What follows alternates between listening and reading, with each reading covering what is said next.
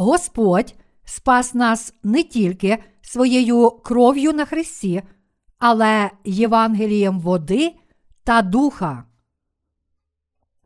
До Галатів, розділ 6, вірші 11, 18. Погляньте, якими великими буквами я написав вам своєю рукою. Усі ті, хто бажає хвалитися тілом, змушують вас обрізуватись, щоб тільки вони не були переслідувані за Христа Христового. Бо навіть і ті, хто обрізується, самі не зберігають закона, а хочуть, щоб ви обрізувались, щоб хвалитися їм вашим тілом. А щодо мене, то нехай нічим не хвалюся, хіба тільки Христом Господа нашого Ісуса Христа, що ним розп'ятий світ для мене, а я для світу. Бо сили немає ані обрізання, ані необрізання, а створіння нове. А всі ті, хто піде за цим правилом, мир та милість на них, і на Ізраїля Божого. Зрештою, хай ніхто не турбує мене, бо ношу я Ісусові рани на тілі своїм. Благодать Господа нашого, Ісуса Христа, нехай буде з Духом вашим, браття. Амінь. Гнів Павла. Цього вечора, читаючи Слово Боже, листа до Галатів, розділ 6, вірші 11, 18, я хочу поділитися з вами Божою благодаттю. Подібно, як ми вже дотепер бачили у слові, у цьому уривку ми також можемо ще раз бачити, як прибічники обрізання спричинили у Божій церкві великий духовний безлад, і як апостол Павло витерпів великі страждання через прибічників обрізання, котрі увійшли до цих церков Галатії. Саме тому Павло був сердитий. Спочатку апостол Павло вказав на приховані мотиви прибічників обрізання. Вони відстоювали тілесне обрізання з трьох причин. По-перше, щоб їх прийняли євреї. По-друге, щоб уникнути переслідування свого власного народу. І по-третє, щоб хвалитися своєю вірою. Саме тому Павло сказав у листі до Галатів, розділ 6, вірші 12, 13. Усі ті, хто бажає хвалитися тілом, змушують вас обрізуватись, щоб тільки вони не були переслідувані за Христа Христового. Бо навіть і ті, хто обрізується, самі не зберігають закона, а хочуть, щоб ви обрізувались, щоб хвалитися їм вашим тілом.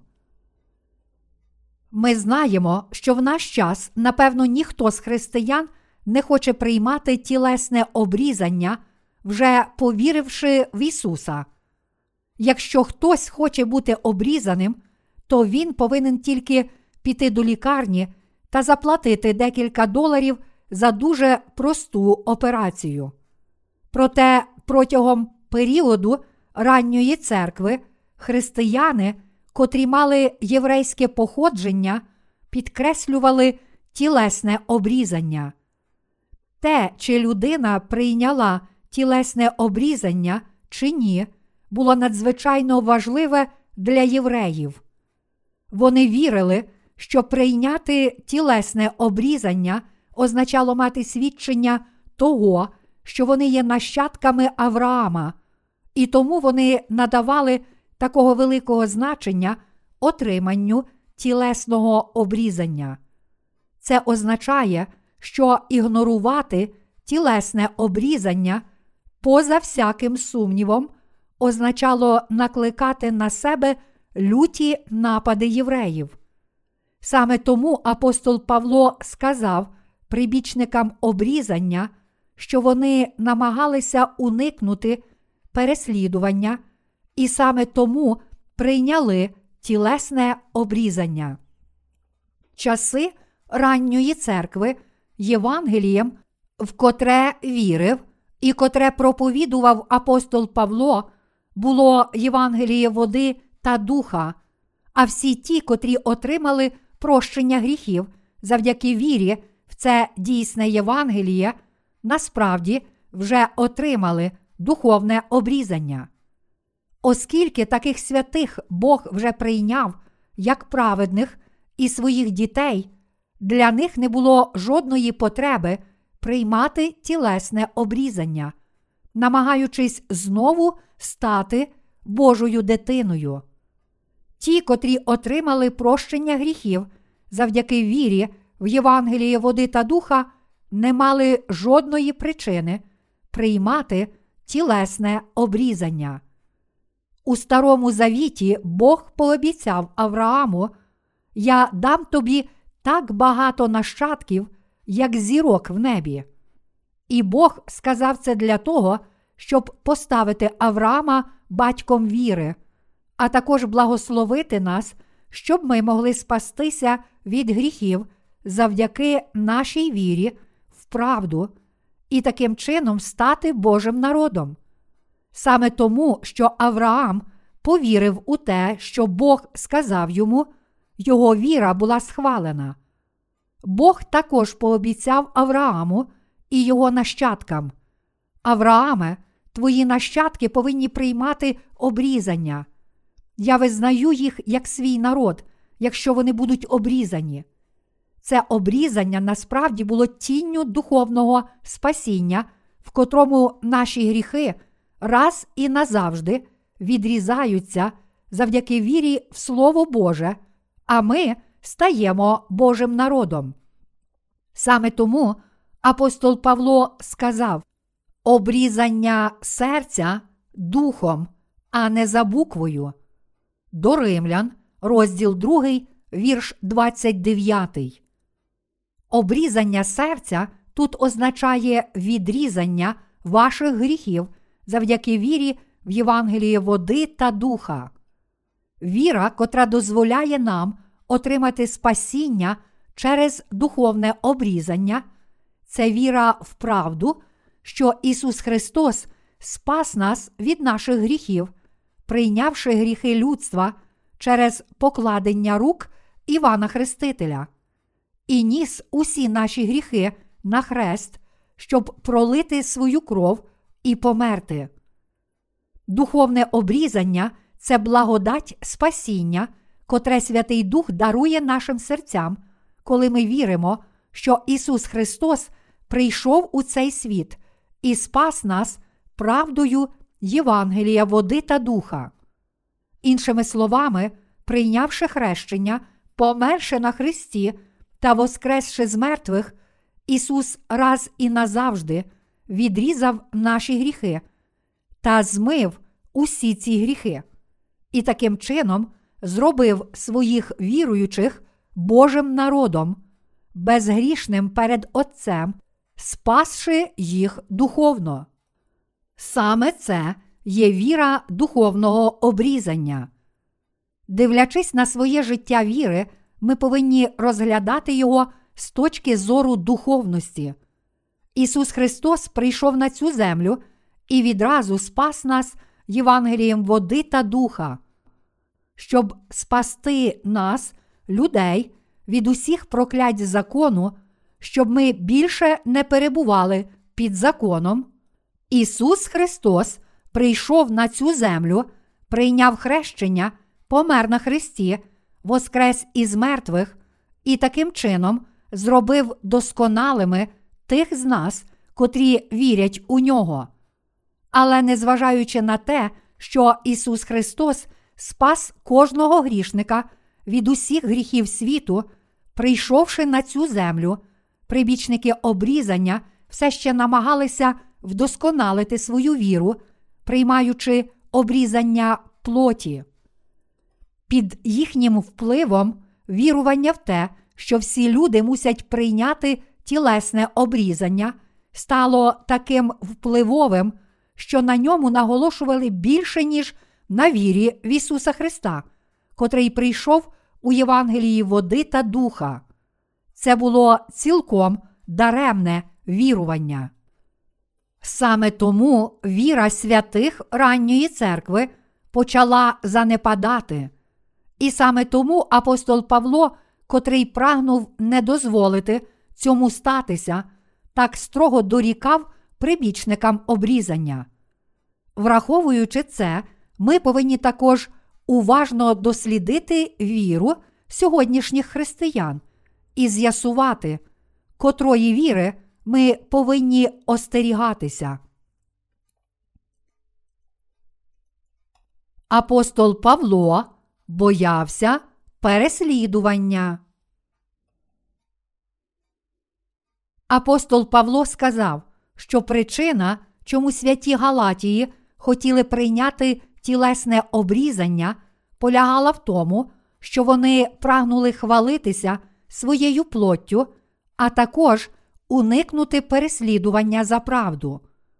Дивлячись на сьогодення, ми бачимо, що віра таких прибічників обрізання була схожа на віру тільки в кров на Христі, а не в Ісуса Христа, котрий прийшов у Євангелії води та духа.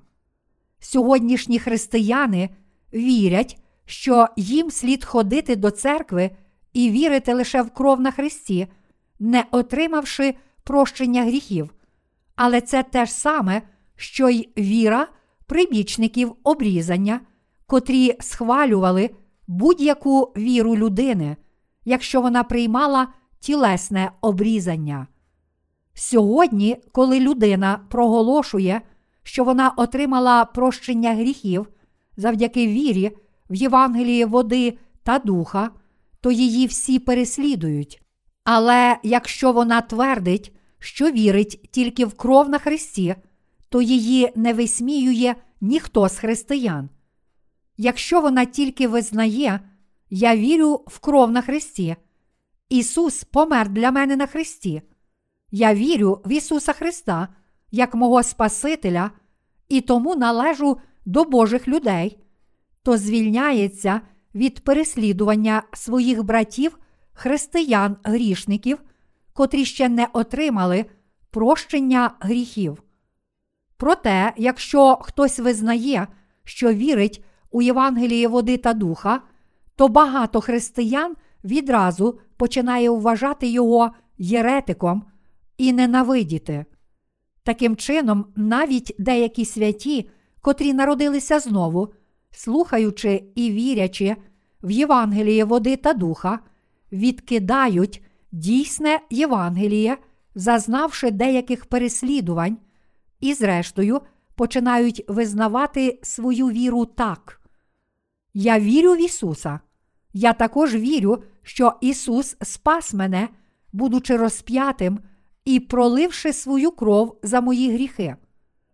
Навіть зараз, щоб їх не переслідували духовно і тілесно, багато віруючих, котрі народилися знову, визнають свою віру таким чином, тоді як у своїх серцях визнають, що Євангеліє води та духа є правильне.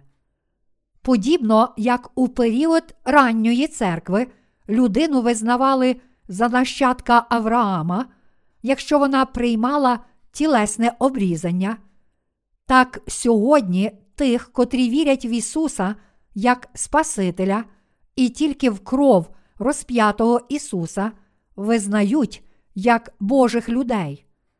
То чи ж всі люди не вірили б саме так? Адже якщо ви вірите тільки в кров на Христі, то можете хвалитися своєю плоттю, а ваша релігійна віра також буде схвалена іншими християнами. Якщо сьогодні християнин каже, що вірить тільки в кров на Христі, то всі хвалять Його. Ця людина вірить в Ісуса. Ось належний віруючий. Це не єретик, але правдивий християнин. Ось що ми побачимо, якщо застосуємо цей уривок зі святого письма до сьогоднішніх християн.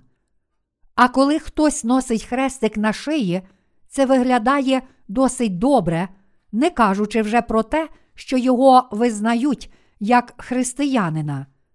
Сьогодні нікого не переслідують, якщо він вірить тільки в кров на Христі та живе законницьким життям віри. Проте, якщо християнин вірить, що він став цілком безгрішним завдяки вірі в Євангеліє води та духа, то його обов'язково будуть переслідувати.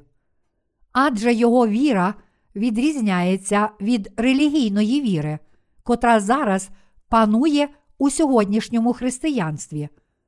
Але насправді тільки ми, котрі отримали прощення гріхів завдяки вірі в Євангелії води та духа, є дійсним Божим народом, праведними, котрі справді звільнилися від усіх гріхів. Ми кажемо людям, що вони також повинні вірити в Євангеліє води та духа. У Біблії вода означає хрещення, котре Ісус прийняв від Івана Хрестителя в річці Йордан. Тож Євангеліє води та духа проголошує наступну правду. Син Божий Ісус спас нас, прийшовши на цю землю в тілі, прийнявши хрещення від Івана Хрестителя, померши на Христі за наші гріхи замість нас і воскресши з мертвих. Але незважаючи на це, коли ми кажемо, що віримо в правду Євангелія, води та духа, нас ненавидить багато людей. Коли хтось каже, що він отримав спасіння з допомогою віри тільки в кров на Христі, то його віру схвалює багато людей. Навіть таким єретикам люди кажуть, людина має право вірити в будь-яку релігію. Я думаю, що він вірить у щось хороше. Проте, на відміну від них, я безперервно запевняю вас, що віра тих, котрі твердять, що вірять тільки в кров на Христі, є помилкова. Адже Бог схвалює тільки віру тих, котрі кажуть: Я вірю в Євангеліє води та духа.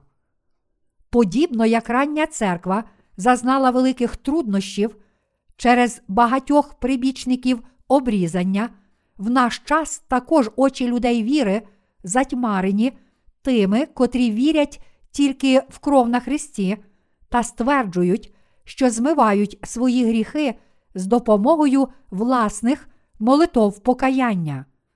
Сьогоднішнє переконання, що потрібно вірити тільки в кров на Христі, є такою ж самою, як віра прибічників обрізання в період ранньої церкви.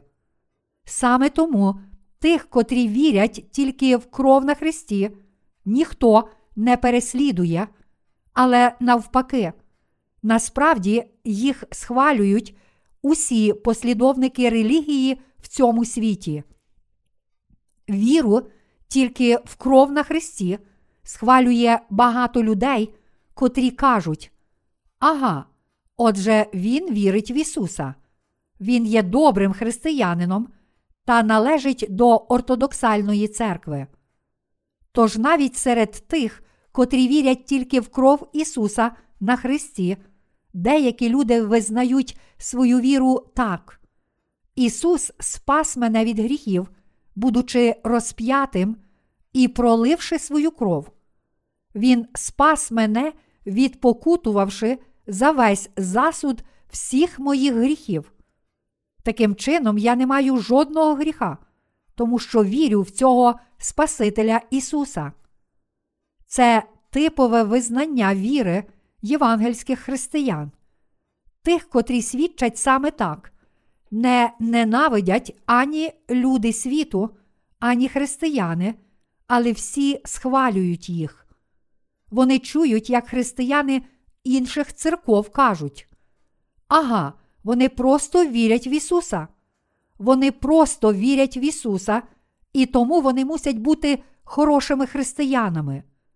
Іншими словами, вони уникають переслідування, шукаючи такого схвалення. Чи апостол Павло сказав, що людина мусить вірити в Ісуса, а також прийняти обрізання? Чи Павло сказав, що наше спасіння буде недійсне, якщо ми не приймемо тілесного обрізання? Ні, він не сказав цього.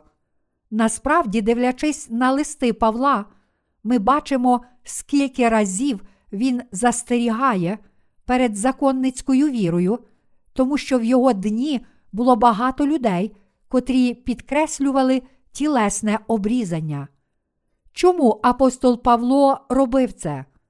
Тому що тоді багато людей твердило, що чоловіки мусять прийняти тілесне обрізання, а також повірити в Ісуса, щоб стати Божим народом, а також тому, що таке твердження було смертельним ударом для народжених знову святих у ті дні. У очах Бога така віра була сумішю помилкових вчень, і тому Святий Дух не міг співпрацювати з вченням прибічників обрізання. Саме тому апостол Павло намагався покласти кінець дуже поширеному вченню прибічників обрізання. Ми повинні зрозуміти, про що думав апостол Павло. Ми повинні уважно слухати, що зараз каже нам автор цього листа до Галатів. Без сумніву, Павло пояснює, що ми ніколи не стаємо Божим народом через тілесне обрізання. Він сказав у листі до Галатів, розділ 6, вірш 11. Погляньте, якими великими буквами я написав вам своєю рукою. Те, що апостол Павло написав свій лист до церков Галатії великими буквами, означає, що він показує, якою неправильною є віра в те, що кожен мусить прийняти тілесне обрізання. Тоді Павло продовжує. Усі ті, хто бажає хвалитися тілом, змушують вас обрізуватись, щоб тільки вони не були переслідувані за Христа Христового. До Галатів, розділ 6, вірш 12. Цей уривок каже нам, що прибічники обрізання змушували святих Галатії прийняти обрізання тільки для того, щоб знайти схвалення плоті та одночасно уникати переслідування. Намагаючись бути визнаними як Божий народ завдяки вірі в Євангеліє води та духа, а потім додаючи до цього ще щось тілесне, вони чинили неправильно. З допомогою листа до Галатів ми повинні вказати на помилковість вірувань сьогоднішніх християн і виправити їх. Саме завдяки вірі в Євангеліє води та духа перед Богом ми стаємо Його народом, а не прийнявши тілесне обрізання.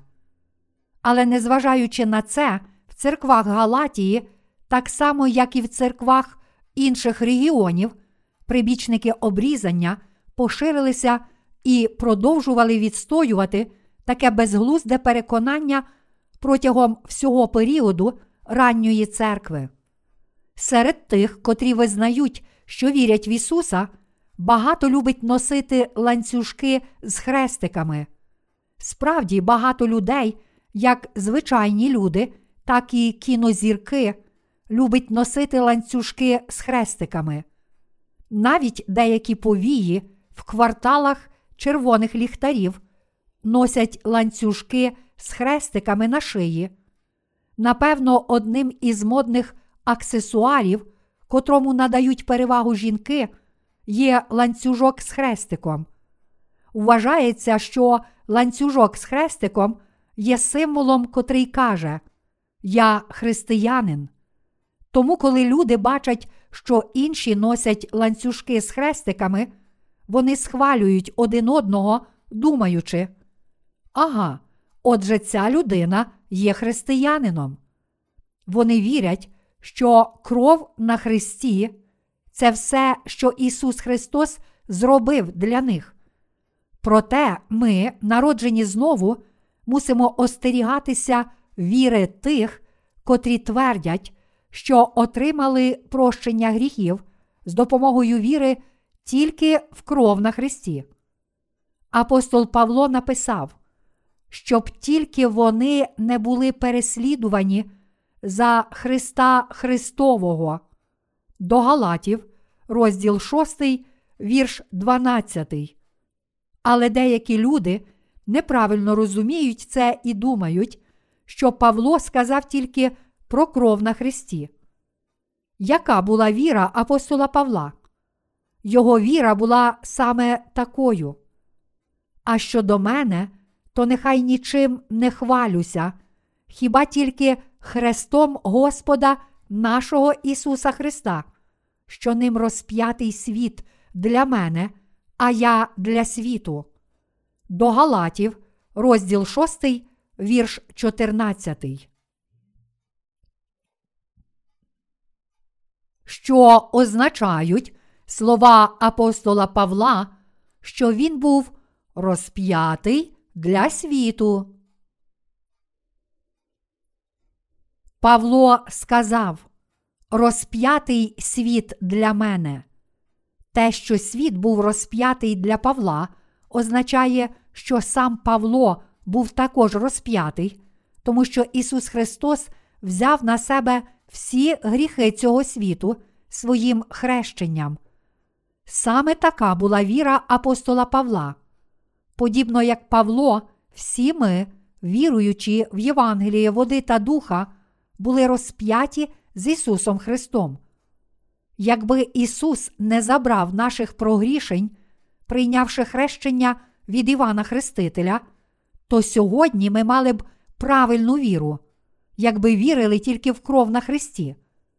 Проте Ісус справді забрав наші гріхи, прийнявши хрещення від Івана Хрестителя, а потім був розп'ятий. Тому ті, котрі вірять у цю правду, також були розп'яті з Ісусом. Іншими словами, світ був розп'ятий для нас, а ми також були розп'яті для цього світу і померли з Христом.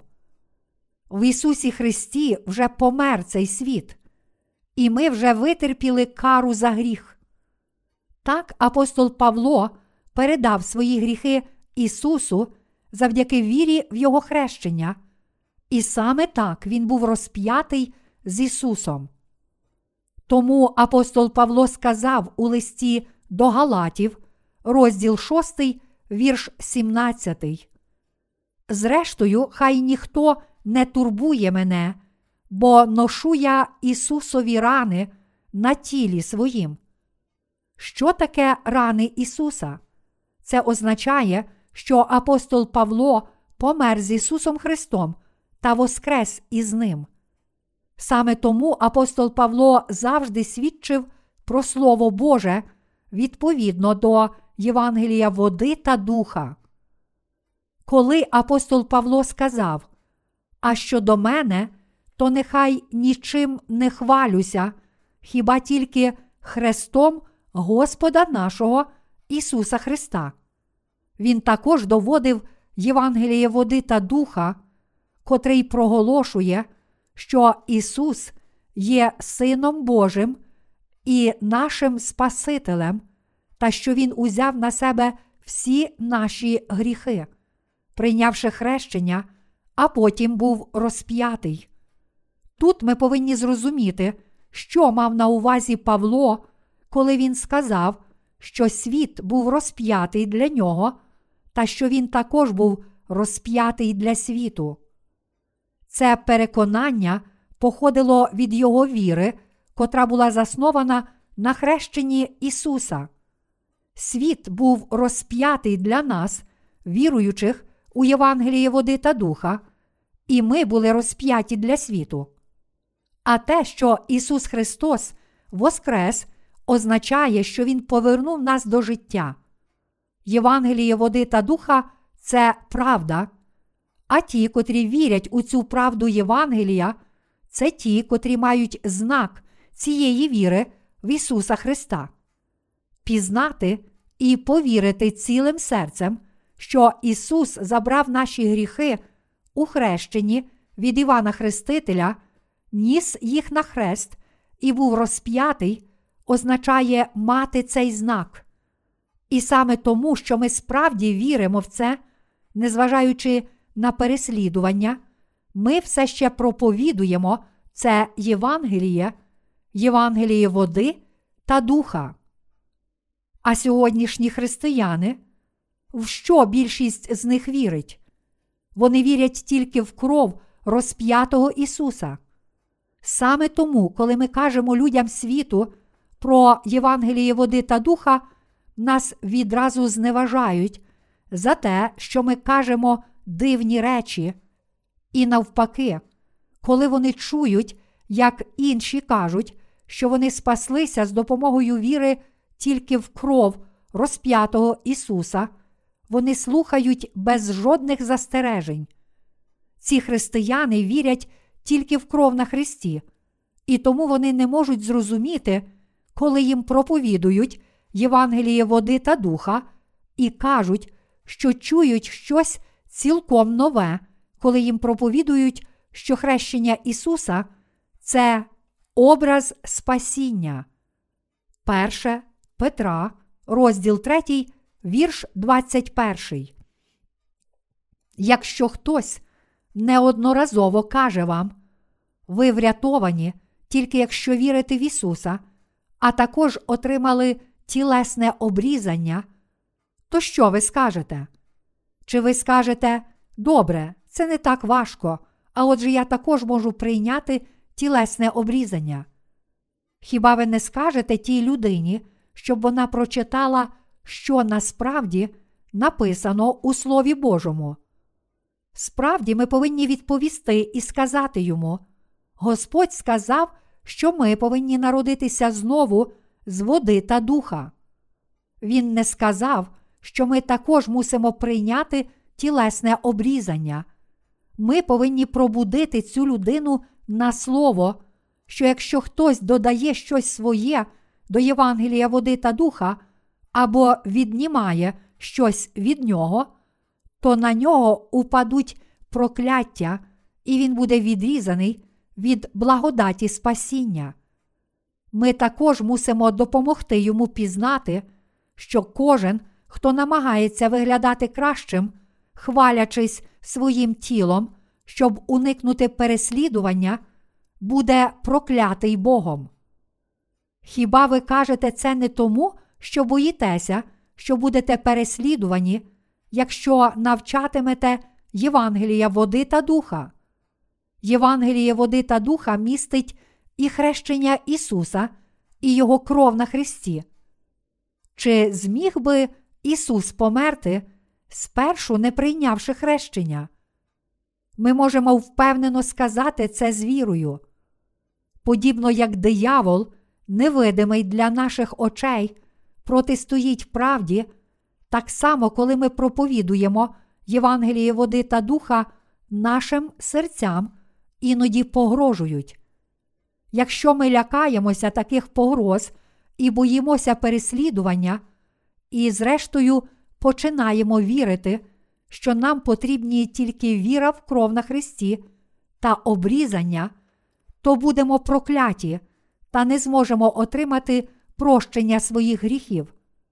Але якщо ми впевнено проголошуємо, що справді віримо в Євангеліє води та духа, то сатана поступиться і піде. Якщо ми самі будемо намагатися уникнути переслідування, то сатана переможе. Але якщо ми будемо впевнені у вірі, то сатана поступиться перед нами. У листі до Галатів, розділ 6, вірші 15, 16, апостол Павло сказав: Бо сили немає ані обрізання, ані необрізання, а створіння нове. А всі ті, хто піде за цим правилом, мир та милість на них і на Ізраїля Божого. Ми, народжені знову віруючі, не повинні намагатися уникнути переслідування. Незалежно від того, чи нас переслідують чи ні, ми повинні чітко визнавати свою віру в Євангелії води та духа. Апостол Павло сказав: якщо хочете прийняти обрізання, то приймайте обрізання, але пам'ятайте, що ви стаєте Божим народом зовсім не тому, що приймаєте обрізання. Радше ви стаєте Божим народом тільки завдяки вірі в Євангелії води та духа. Якщо ви маєте цю віру, то не має значення, чи ви приймете обрізання чи ні. Іншими словами, Божий мир і милосердя будуть даровані всім тим, котрі вірять саме так, як встановив Бог, незалежно від того, чи вони обрізані, чи не обрізані. Справді, ті, котрі приймають спасіння, котре Ісус Христос дав нам, є врятовані та отримують Божий мир і милосердя у свої серця. Всі ми були приречені померти за наші гріхи, але завдяки вірі в Євангеліє води та духа ми стали безгрішними, щоб перетворитися на дітей Божих. Далі, у листі до Галатів, розділ 6, вірш 17, Павло каже: Зрештою, хай ніхто не турбує мене, бо ношу я Ісусові рани на тілі своїм. Хоч апостола Павла переслідували, він продовжував свідчити про правду Євангелія води та духа. Навіть коли його ненавиділи і відкидали, він продовжував проповідувати Євангеліє води та духа. Апостол Павло був євреєм, тож, відповідно до приписів закону, він також був обрізаний у восьмий день після народження. До Филип'ян, розділ 3, вірш 5. Проте Галатія була регіоном поган, і тому в церквах Галатії було багато поган, котрі не знали приписів обрізання. Погани не знали єврейської традиції обрізання немовлят чоловічої статі, і тому ті, котрі повірили в Ісуса та увійшли до церкви вже дорослими, очевидно, не були обрізані у тілі. Саме таким християнам поганам, прибічники обрізання серед християн євреїв твердили, що вони мусять вірити в Євангеліє води та духа, а також прийняти тілесне обрізання. Тож формула спасіння, котру відстоювали прибічники обрізання, була така: Євангеліє води та духа плюс обрізання дорівнює спасіння. Іншими словами, це привело до появи придуманого людьми фальшивого Євангелія спасіння. Саме тому апостол Павло строго дорікав прибічникам обрізання, кажучи їм: ви ніколи не повинні наполягати на необхідності тілесного обрізання. У єврейських спільнотах, де було прийнято обрізати кожну дитину чоловічої статі на восьмий день після народження, було природно, що люди наполягали на обрізанні, але те, що цього зажадали від спільнот поган, було надзвичайно небезпечним вчинком, котрий зневажав правду Євангелія. Всі люди мусять отримати прощення гріхів завдяки вірі в Євангеліє води та духа. Проте, якщо ви наполягаєте на обрізанні, як на додатковій вимозі для спасіння поган, то для них обрізання перетворюється на ще один компонент спасіння. Саме тому обрізання ніколи не повинно бути вимогою. Зважаючи на соціокультурну ситуацію тих часів, ця вимога могла не бути важливою для деяких людей, але для інших вона мала фатальні духовні наслідки. У Кореї католицька та англіканська церкви навчають, що у традиційних обрядах немає нічого поганого, але насправді здійснення давніх обрядів це важкий гріх. Коли людина кланяється під час виконання традиційних обрядів, насправді вона кланяється демонам. Хоч немає нічого поганого в пошануванні предків, приносити їм жертви і поклонятися перед ними означає поклонятися демонам, і тому це важкий гріх. Адже Бог показав нам, що ніхто не повинен мати інших богів перед Ним. Цим я зовсім не хочу сказати, що ми повинні ненавидіти мертвих і проклинати їх. Радше я кажу, що це гріх, якщо людина поклоняється мертвим, вшановує своїх предків як богів і молиться, щоб вони допомогли їй і благословили її. Кожен, хто вірить в Ісуса, ніколи не повинен робити цього. Це справді велике зло. Деякі люди можуть сказати, у своєму серці я не хочу цього робити, але ціла моя сім'я наполягає, щоб я брав участь у ритуалах вшанування предків, і тому я роблю це тільки формально. Хоч спершу можна подумати, що вони чинять мудро, насправді це має згубний вплив на нехристиян. Вони думають, погляньте на християнське поклоніння.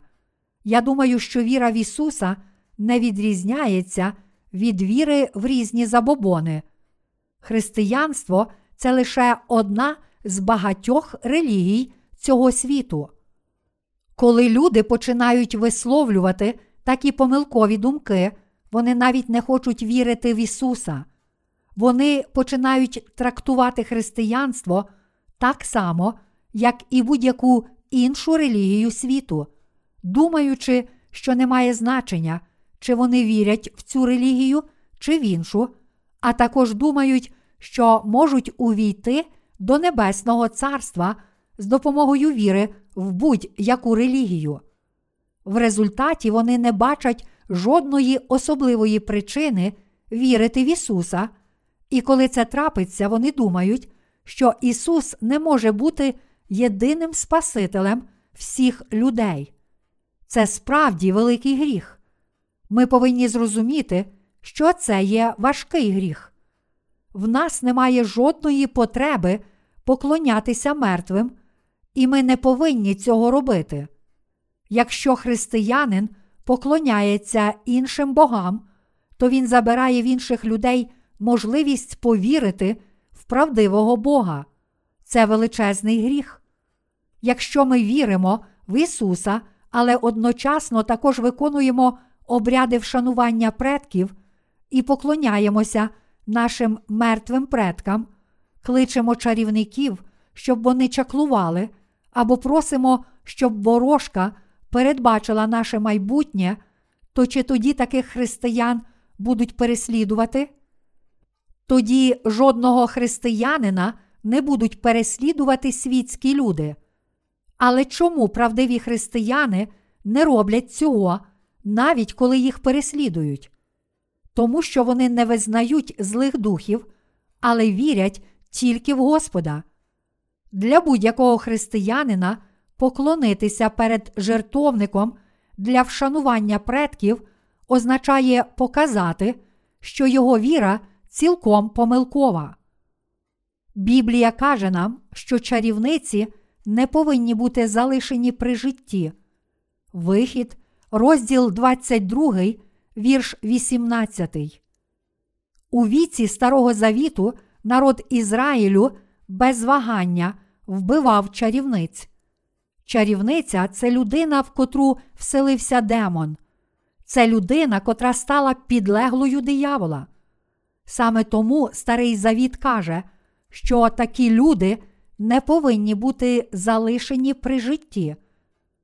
Але не розумійте цього буквально, що ви повинні полювати на чарівниць і справді вбивати їх. Радше це означає, що ми повинні викоренити чари з нашого духовного життя.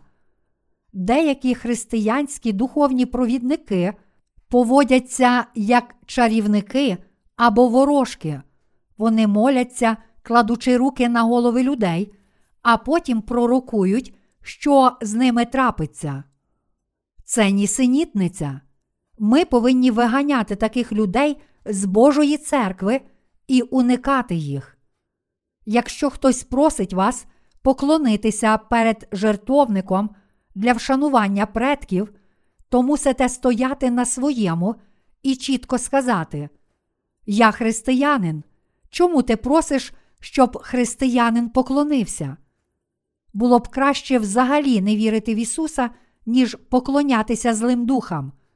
Ваша віра повинна бути послідовною. Як ви можете вірити в цілком усе, у все, що трапляється у вас на шляху?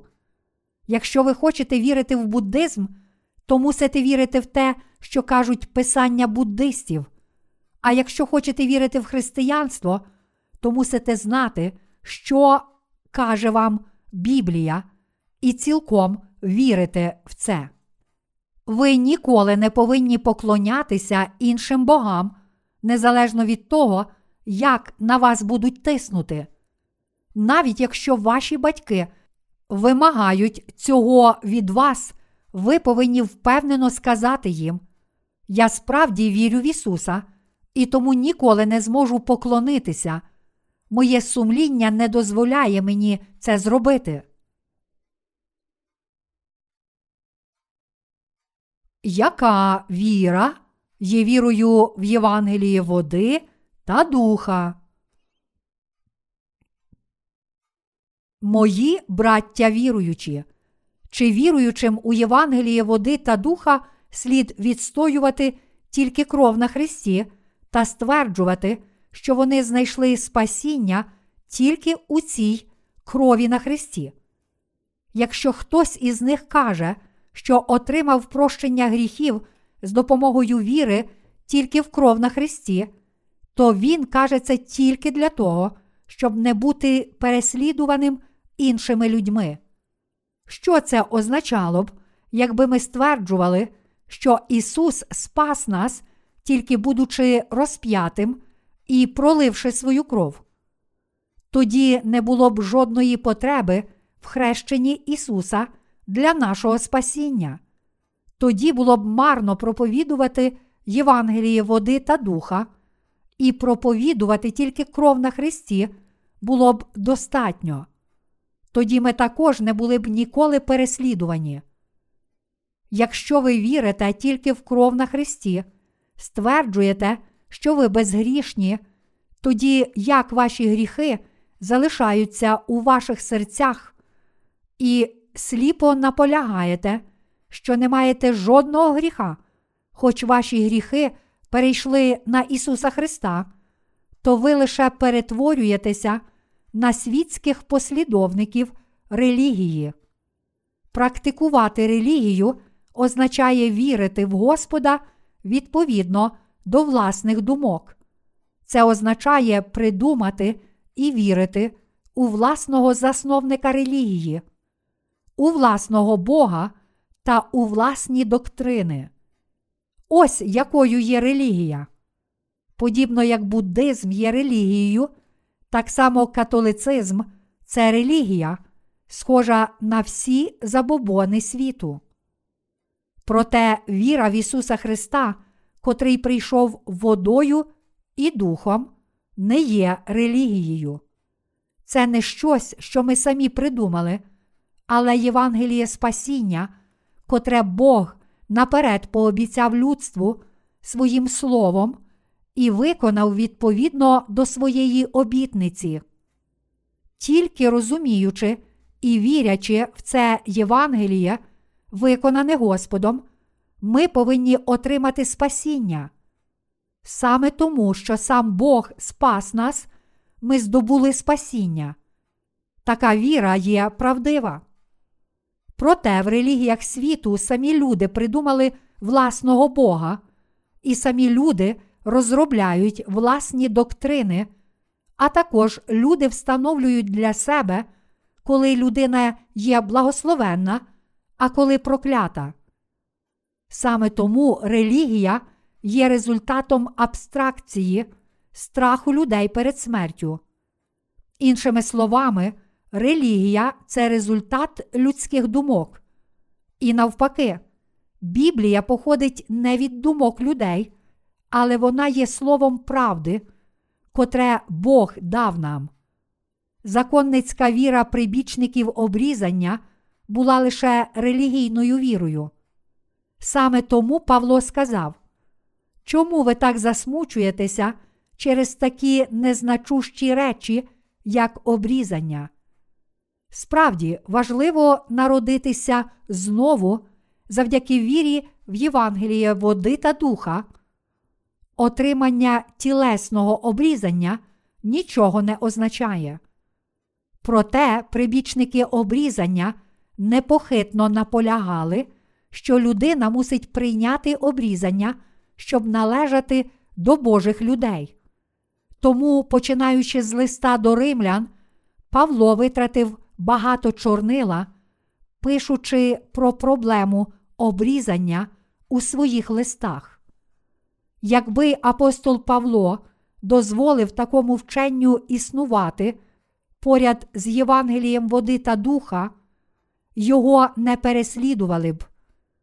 Тоді Бог не використав би апостола Павла як своє знаряддя, і в свою чергу сьогодні ми з вами не отримали б цього слова правди, котре записав Павло.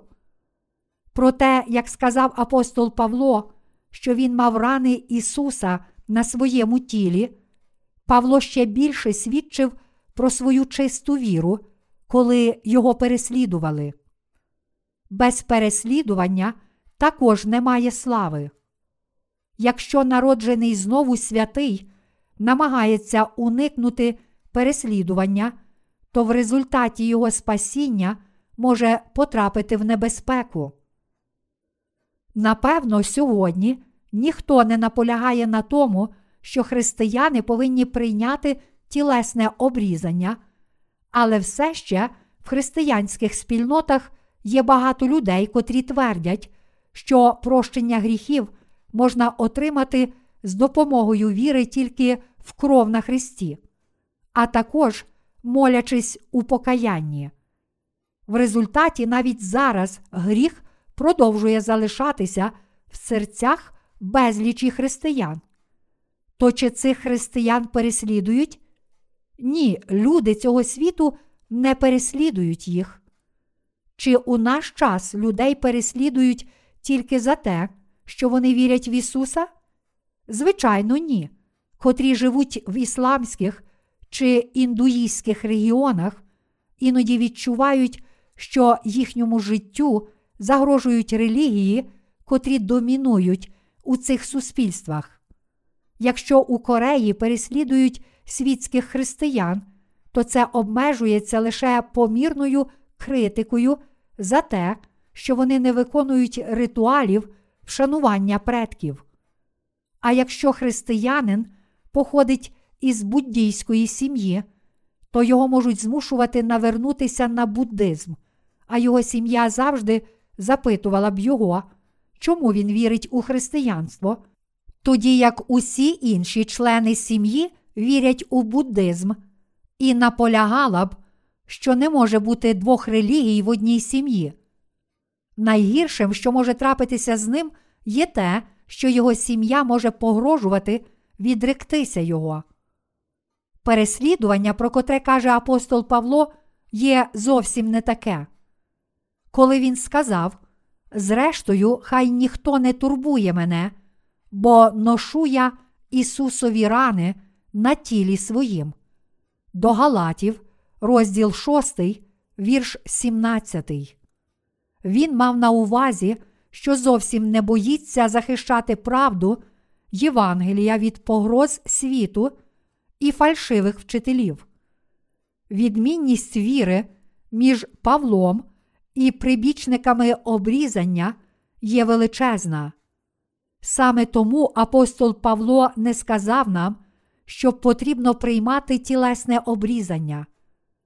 Павло також сказав, бо навіть і ті, хто обрізується, самі не зберігають закона, а хочуть, щоб ви обрізувались, щоб хвалитися їм вашим тілом.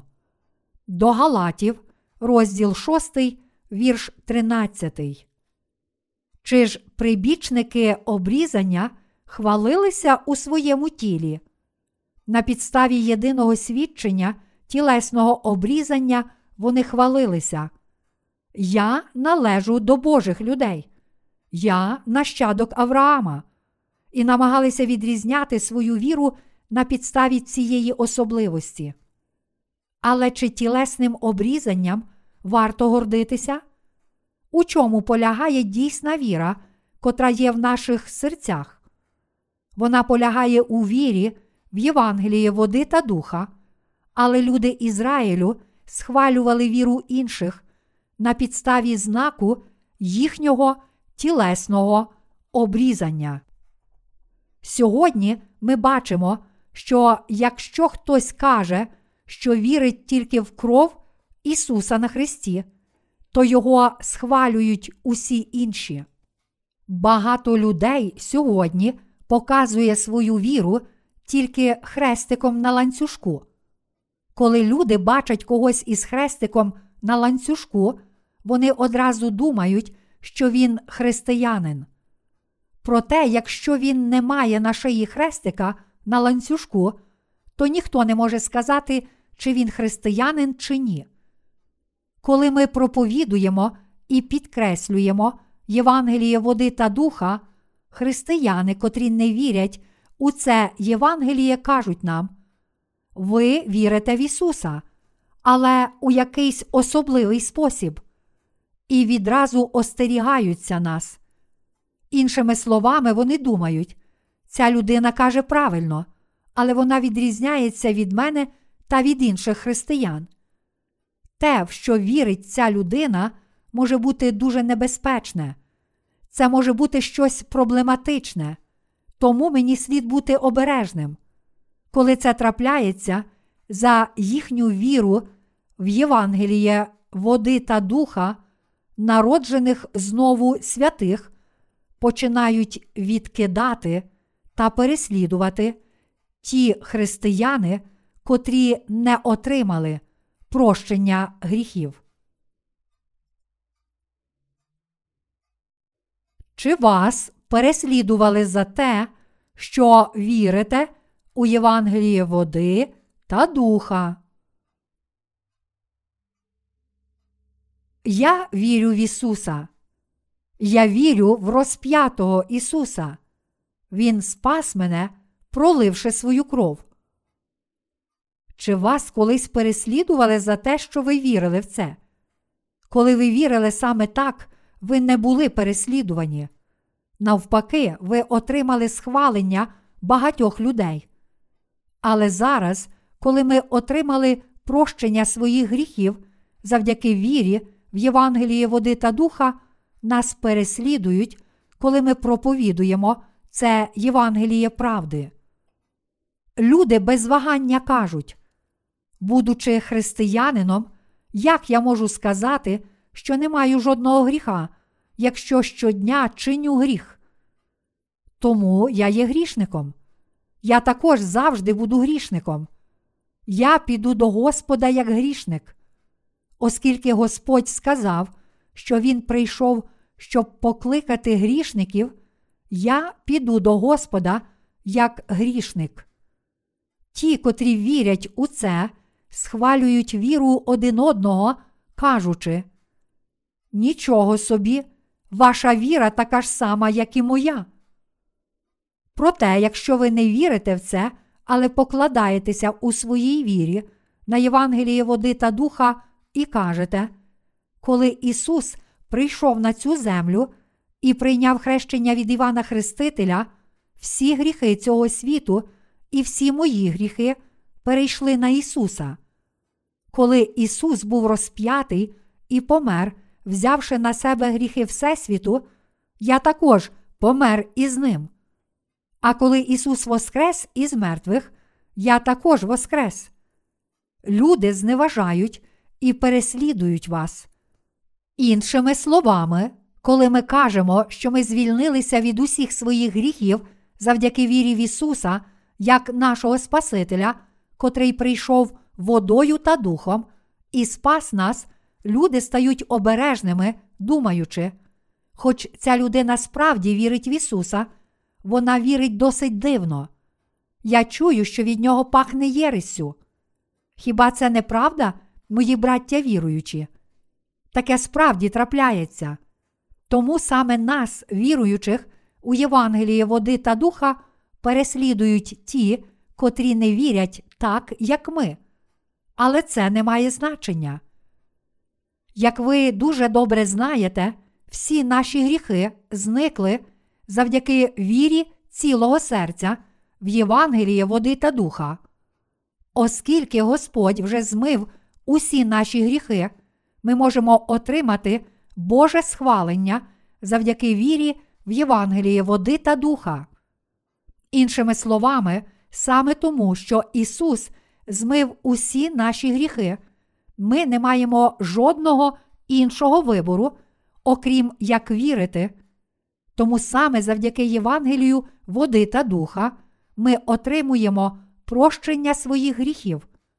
Євангеліє води та духа це правда спасіння, котре Господь дав нам, але ті, котрі зараз проповідують тільки кров Ісуса на Христі, є недосконалі у своїй вірі. Тому їхні серця все ще залишаються грішними. Що ми робимо з гріхами, котрі чинимо, вже повіривши у Євангеліє води та духа? Ті, котрі народилися знову завдяки вірі в дійсне Євангеліє, визнають ці гріхи перед Богом і підтверджують, що Ісус також вже змив їх Євангелієм води та духа, а потім вони знову приходять до Бога з добрим сумлінням. І навпаки, коли ті, котрі не народилися знову, грішать, вони марно намагаються змити цей гріх з допомогою власних молитов покаяння, і тому гріх продовжує залишатися в їхньому сумлінні. Сумління неможливо обдурити, і тому, якщо людина не тримається того свідчення, що її гріхи перейшли на Ісуса Христа, коли Він прийняв хрещення від Івана Хрестителя, то така людина ніколи не зможе визнавати, що вона безгрішна і має добре сумління. Тому всім тим, котрі не вірять у Євангеліє води та духа, їхнє власне сумління підказує, що гріх є у їхніх серцях. Ніхто ніколи не зможе обдурити свого власного сумління.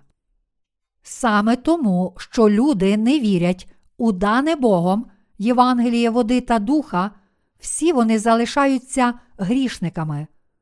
Саме за те, що вони протистоять цій любові, котру Бог дав нам, вони будуть вкинуті до пекла як великі грішники.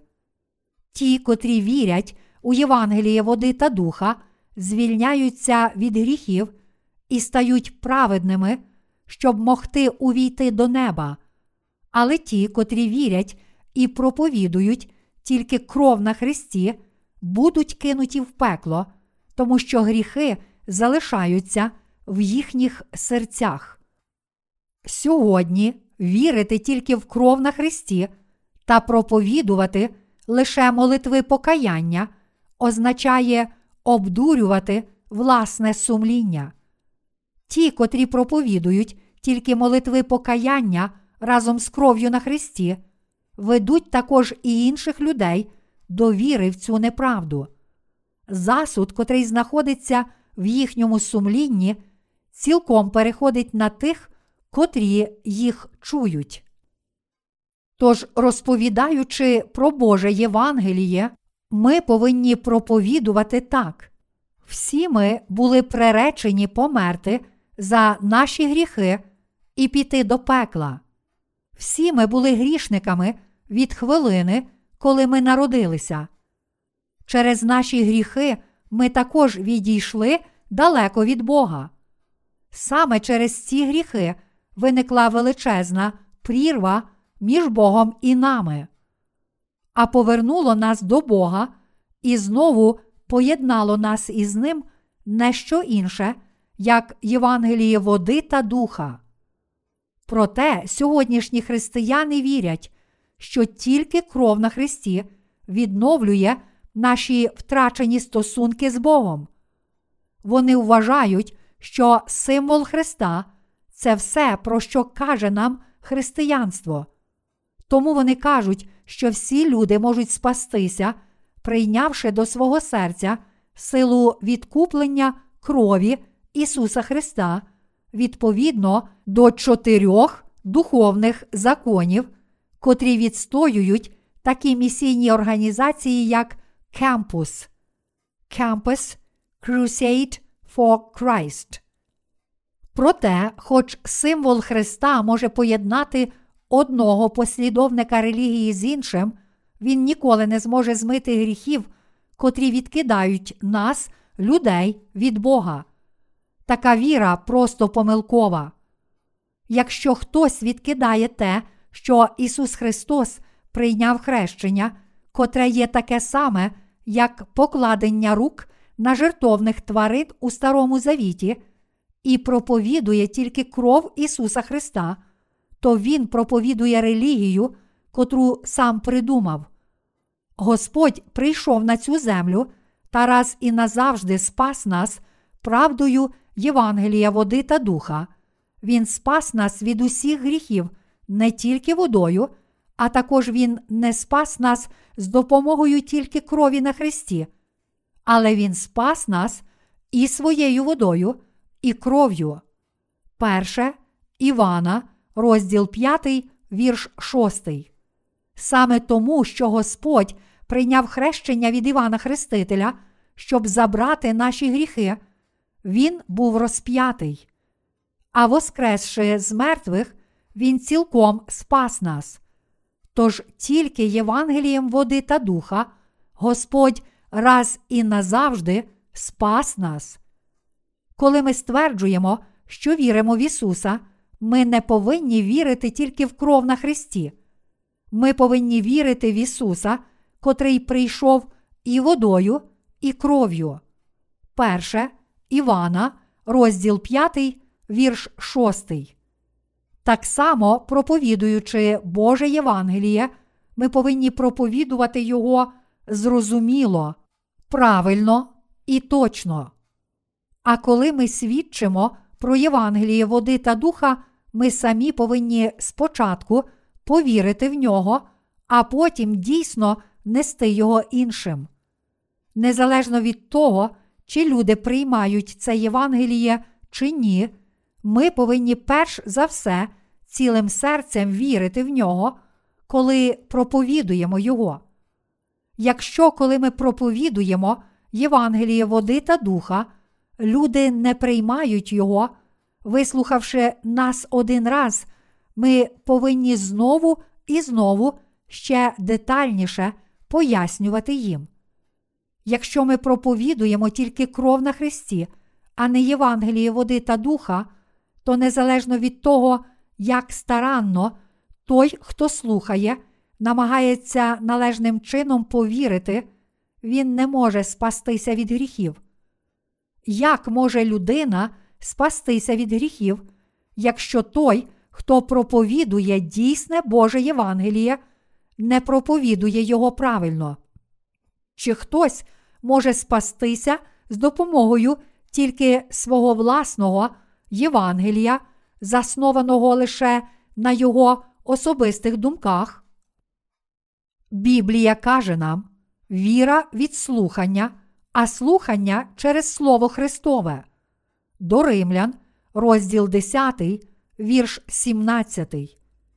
Якщо ті, котрі проповідують Слово Боже, не проповідують слова Євангелія води та духа, то як інші люди можуть отримати дійсне спасіння?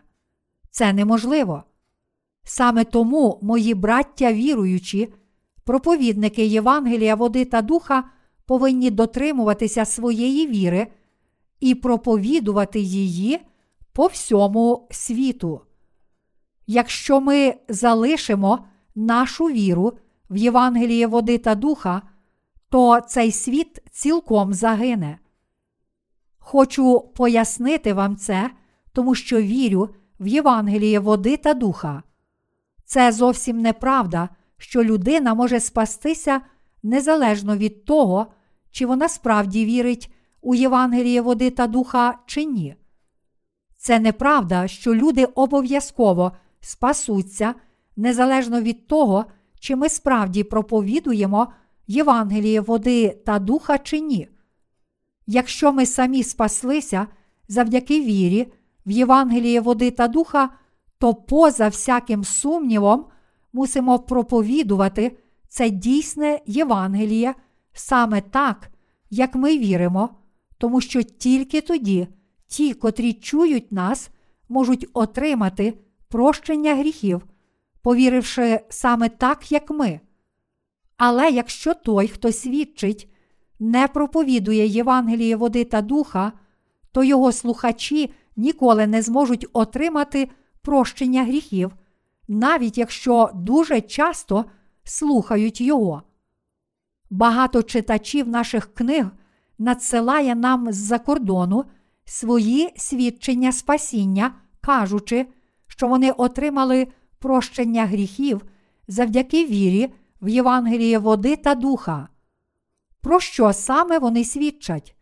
Вони свідчать, що спаслися хрещенням, котре Ісус прийняв від Івана Хрестителя та кров'ю, котру Він пролив на Христі.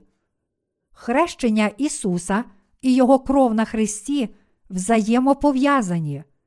Євангеліє води та духа, котре об'являється в Біблії, не закликає нас вірити тільки в кров на Христі.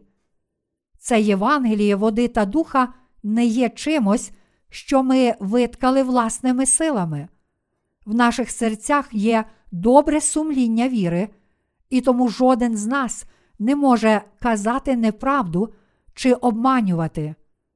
Це Євангеліє правди дійсно є правдиве за Писанням. Перше до Коринтян, розділ 15, вірші 1, 4. Коли Бог створив нас, людей, Він створив нас на свій образ. Саме так Він створив нас і не тільки зовні, але й всередині. Всередині нас Бог створив сумління, і ознакою цього сумління є Божа справедливість. Тому ми ніколи не зможемо обдурити наше власне сумління. Те, чи ви вірите в Євангеліє води та духа чи ні, стосується тільки вашого сумління. Тільки коли наше сумління знає правду Євангелія води та духа, ми звільняємося від гріхів. Коли Господь прийняв хрещення, Він взяв на себе гріхи нашого сумління. Якби Господь не забрав хоча б 0,1 тисячну наших гріхів, наше власне сумління ніколи не змогло б сказати, що ми безгрішні. Ті, котрі обманюють власне сумління, обманюють самих себе. Саме тому Біблія каже нам, що коли люди будуть стояти перед троном Божого суду після другого Воскресіння, їхні уста все розкажуть і визнають перед Богом. Перше Петра, розділ 4, вірш 5. Іншими словами, всі ті, котрі мають гріх у серці, щиро визнають, кажучи, Я маю гріх у серці, я мушу піти до пекла. І навпаки, сумління народжених знову скаже: Я вірю, що Господь змив усі мої гріхи, Євангелієм води та духа, тому я не маю жодного гріха. Я вірю, що Господь взяв на себе всі мої гріхи і заплатив усю їхню ціну, коли Він прийшов на цю землю, прийняв хрещення, помер на Христі та воскрес із мертвих. Саме тому, коли людина вірить у Євангеліє води та духа, її добре сумління радіє. Євангеліє води та духа це дійсна правда, котру Ісус мав на увазі, коли Він сказав: І пізнаєте правду, а правда вас вільними зробить. Івана, розділ 8, вірш 32. Наша віра є правдива. Ми віримо не в придумані людьми доктрини. Саме тому апостол Павло неодноразово каже нам у першому розділі листа до Галатів, що Євангеліє походить не від людини, але від самого Бога, кажучи: Звіщаю ж вам, браття, що Євангелія, яку я благовістив, вона не від людей, бо я не прийняв ні навчився її від людини, але відкриттям Ісуса Христа. До Галатів, розділ 1, вірші 11, 12. Вірячи в правду, ми здобули спасіння і добре сумління.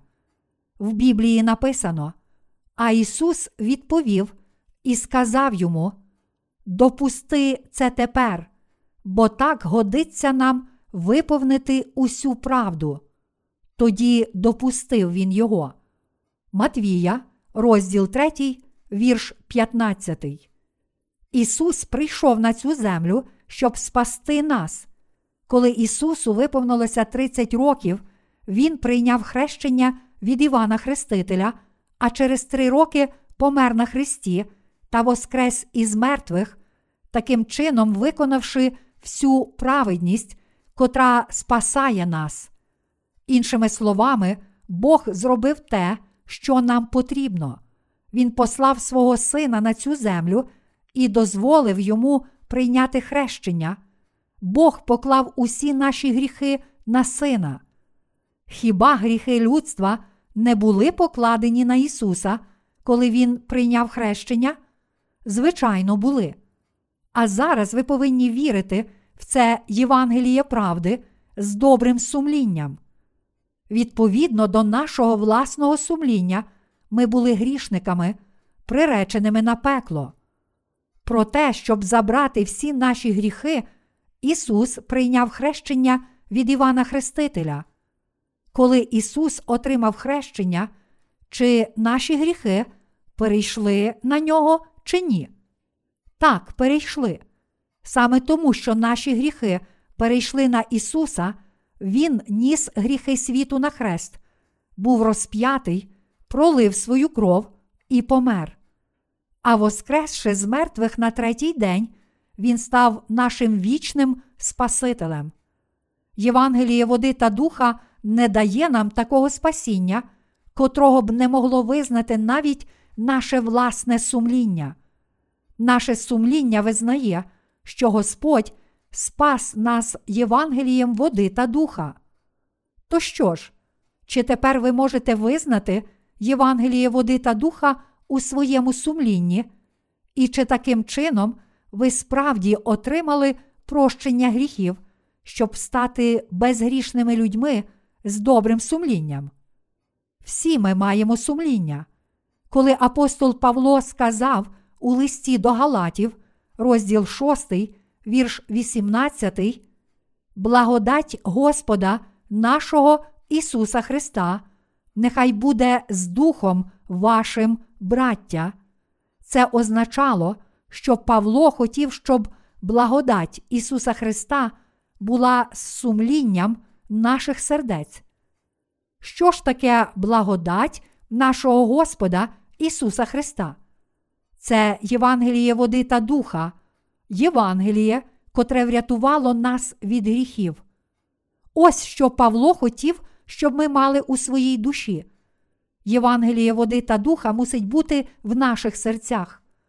Знати це своїм розумом, вірити в це серцем, визнавати устами і дотримуватися цього у своєму житті, ось дійсна віра. Мої браття віруючі, чи ви цілим серцем вірите в цю правду? Чи ви визнаєте Євангеліє води та духа своїм добрим сумлінням? Євангеліє води та духа це дійсна правда. Це саме та правда, про котру свідчив апостол Павло.